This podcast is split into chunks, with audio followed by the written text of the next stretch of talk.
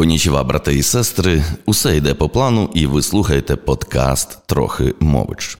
От є люди, котрі вважають, що реклама це зло та маніпуляція. А є люди, котрі переконані, що реклама це корисно, що вона може бути чесним та відкритим спілкуванням бренду зі своєю цільовою аудиторією. І от вже ми маємо дві протилежні думки і дискусію, яка при певному медійному супроводі може призвести до вуличних заворушень. Але хто ж з них має рацію? Ті, хто люблять рекламу, чи ті, хто її хейтить? Я вам скажу так: не вірте їм обидвом. Вознесіться над цією дискусією і збагніть одну просту річ. Реклама насамперед це управління цільовою аудиторією. А управління вже буває на ваш вибір або маніпулятивним, або відкритим та щирим. Як скажете, так і буде. Це як з ножем. Хочете хліба накраєте, хочете апендицит виріжете, хочете поранити когось. І саме ваш вибір правильний. Втім, про відповідальність теж пам'ятайте, бо вибір, хоч і правильний, але може підпадати під ту чи іншу статтю Кримінального кодексу України чи будь-якої іншої нашої країни. Так, є недобросовісна і маніпулятивна реклама, і, можливо, її дуже багато. Однак наявність навіть великої кількості недобросовісної реклами аж ніяк не означає, що вся реклама абсолютне зло. Так само, як і кількість смертельних випадків у ДТП не означає, що всі автомобілі вбивці. Більше того, однозначно негативне ставлення до реклами шкодить персонально вам. Бо якщо ви вважаєте, що реклама це погано, то будете уникати того, щоб рекламувати себе. Адже я не хочу робити щось, що шкодить іншим у більшості випадків. А себе ви рекламуєте щодня, незалежно від того, хочете ви цього чи ні. Ну, от, наприклад, ви берете слухавку і чуєте Добрий день, вас турбує Петренко. Що відбулося? Відбулося привітання, і усього за декілька секунд Петренко повідомив нам, що він зараз нас буде турбувати, кому хочеться мати зайві турботи. Або ж, наприклад, ви постійно запізнюєтесь. От ви приходите на роботу чи на якусь зустріч, і ви запізнюєтесь. І під час цього нічого не говорите, жодного слова не промовляєте, просто запізнюєтесь. І згодом про вас складеться враження як про людину, яка ненадійна, на яку не можна покластися. І якщо, наприклад, виникне виникне ситуація, що потрібно передати ліки на поїзд для хворих батьків, ну то, вочевидь, тій людині, яка постійно запізнюється, цього не доручать. Отже, ви нічого не говорили, ви просто діяли. І відповідно відбувалася ваша персональна реклама, і ви донесли людям певний меседж, і люди почали тепер згідно цього меседжу сприймати вас. А давайте ще пригадаємо День Святого Валентина. Що відбувається в цей день? Що ми хочемо зробити? Ми хочемо донести нашій цільовій аудиторії, тій людині, до якої ми звертаємося, якийсь певний меседж.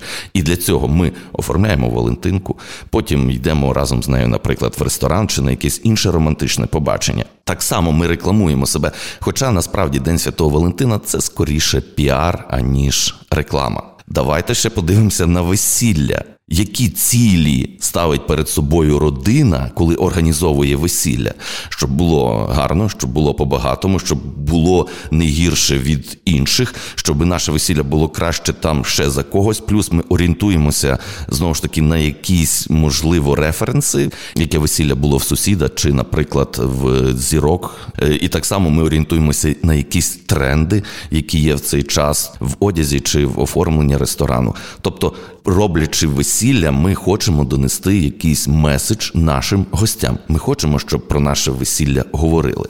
І також я впевнений, що у вашому житті була така ситуація, коли ви комусь, ну можливо, друзям, родичам чи колегам розповідали про книгу, е, фільм, е, смартфон, про відпочинок, і ваша розповідь закінчувалася словами: візьми, купи книжку, поїдь на відпочинок. Напевно, це була реклама.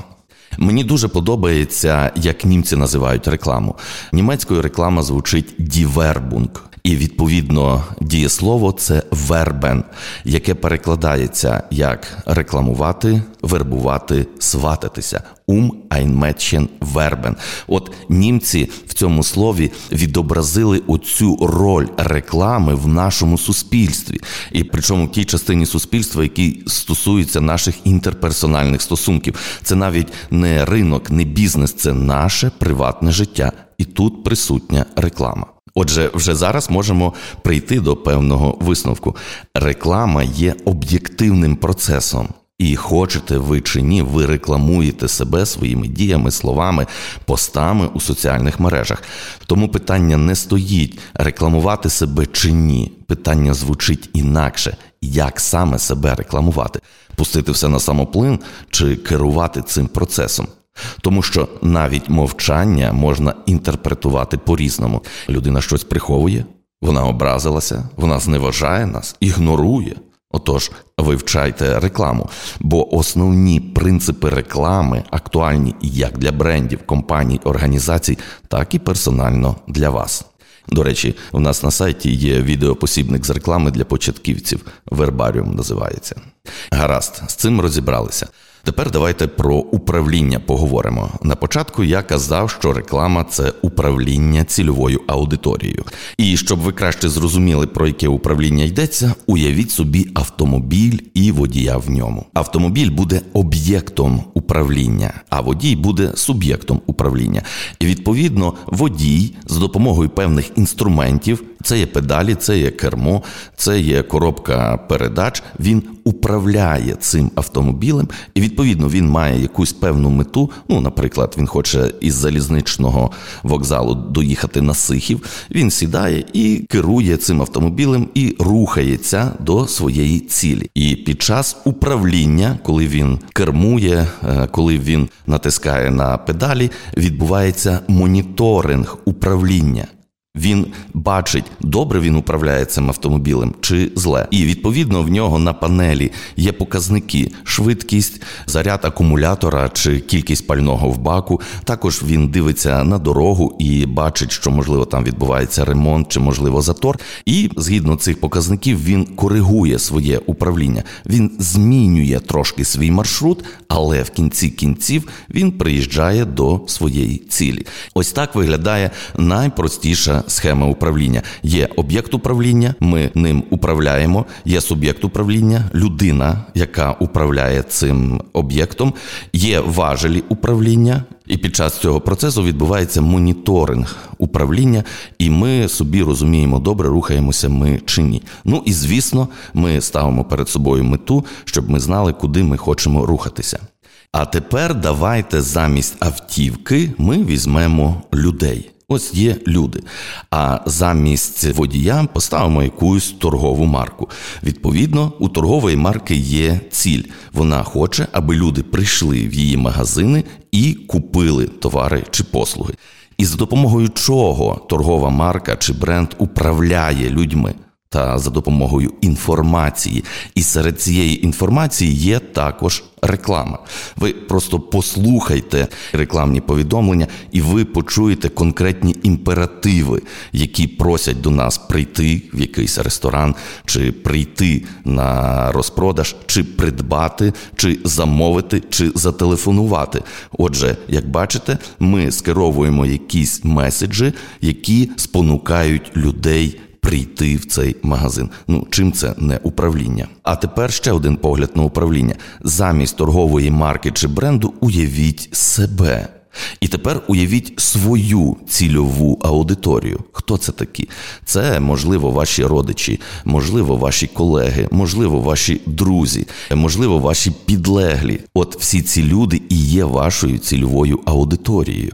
І ви також доносите їм якусь інформацію, і серед іншого рекламуєте себе, і ви хочете від них отримати якийсь результат. Ви хочете, щоб вони щось для вас зробили і не обов'язково щось придбали. Так, ви можете хотіти, щоб люди виконали якесь завдання, е, чи, можливо, розділили з вами якусь подорож, чи поїхали з вами на відпочинок. Просто поспостерігайте за своїм життям, і ви побачите, скільки реклами присутньо у вашому спілкуванні.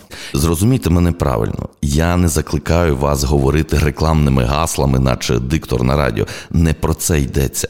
Мається на увазі, що у своєму спілкуванні на персональному рівні ви також продаєте ідеї, події, свої послуги. А які ж продажі без реклами? Ви ж також очікуєте, що люди будуть робити те, що ви хочете. І по великому рахунку, коли умовний батько бере пасок в руки і починає виховувати своїх дітей у такий спосіб, це своєрідна піар-акція, демонстрація сили для того, аби вони, діти, робили те, що хоче він, щоб дотримувалися якихось правил чи традицій. Він ж таким чином позиціонує себе, показує свій імідж сильного, жорстокого, безкомпромісного, щоб остаточно остаточно закрити гештальт по управлінню, додам, що управління є структурне та безструктурне. Структурне можемо поділити на вертикальне і горизонтальне. Вертикальне це коли є піраміда. Ну, наприклад, ректор, проректор, декан, викладач, студент. А далі ми можемо і до батьків звернутися. Розпорядження зверху спускається вниз, досягає своєї аудиторії, і робота робиться. Ну чи не робиться. Горизонтальне немає такої чіткої та жорсткої ієрархії. Ну, наприклад, менеджер рекламних проєктів на радіо.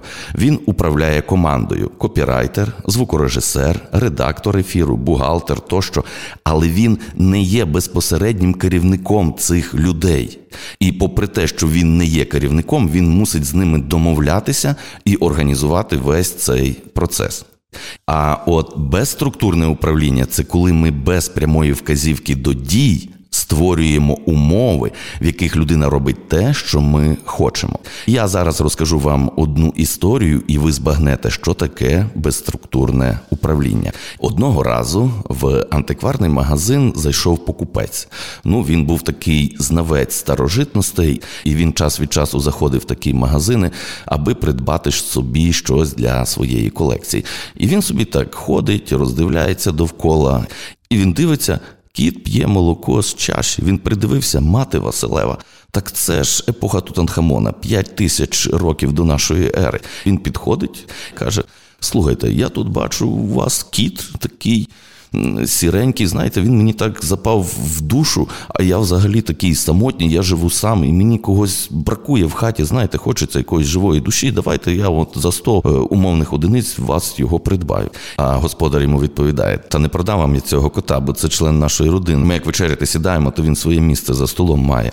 А той йому каже: Ну, ви знаєте, я такий дуже самотній. Я вже починаю думати про самогубство. Мені так тяжко самому жити. Продайте мені кота продайте за 150. А той каже: діти почнуть плакати. Жінка почне сваритися, мені той клопіт в хаті не потрібен. А той каже: Давайте я вам дам 200. Ви купите нового кота, там ще на цукерки дітям вистачить, дружині якийсь комплімент придбаєте, та ще на пиво вам буде. Ну, той поміркував, поміркував, ну каже, гаразд. За 200 я все ж таки вам його продам. Ну, той бере кота, дає йому гроші, і так йде, і ніби так мимохідь каже: Шановний, а продайте мені, може, ще за 20 умовних одиниць оце блюдечко, з якого е, той кіт молоко п'є. Бо він буде, каже, в новій обстановці, в новій квартирі. Йому треба щось таке, до чого він звик. А продавець йому каже. Це епоха Тутанхамона, 5 тисяч років до нашої ери. Як я вам його можу продати за 20 доларів? Той здивовано так каже: Так чому ви коту дозволяєте пити молоко з такої дорогоцінної речі? А той йому каже: Та ви в бізнесі нічого не розумієте. Я сьогодні вже так п'ятеро котів продав. Тобто, якби продавець сказав цьому чоловікові: слухай, купи нам за 200 умовних одиниць цього безпородного сірого кота. Це було би структурне управління. Ми даємо йому якби прямий меседж, що він має зробити. І що б тоді цей чоловік відповів? Він сказав: Та набіса мені той кіт. Він нічого не вартий, за нього такі великі гроші давати. Але продавець створив умови, в яких цей чоловік прийняв сам рішення. А ну, я куплю цього безпородного сірого смугастого кота за 200 умовних одиниць. Він призвів до цього рішення, і відповідно людина подумала, що це її рішення. Сподіваюся, ви вже зрозуміли, що таке безструктурне управління, і таких історій насправді є ще декілька, які розповідають про те, як створюються умови, які спонукають людей до дій. Зробимо трохи висновків. Реклама це об'єктивний процес, і незалежно від нашого бажання, ми рекламуємо себе. Реклама це управління цільовою аудиторією, і ми вже вирішуємо, яким буде це управління маніпулятивним чи відкритим та чесним. У вас також є своя цільова аудиторія, родичі, друзі, колеги, і ви рекламуєте себе в середовищі своєї цільової аудиторії. І управління буває структурним і безструктурним. Структурне схоже на піраміду, а безструктурне створює умови, що спонукають людей до бажаних нам дій. Ви слухали подкаст Трохи мович. Якщо хочете зробити добру справу, підтримайте наш проєкт на сайті crespo.com.ua.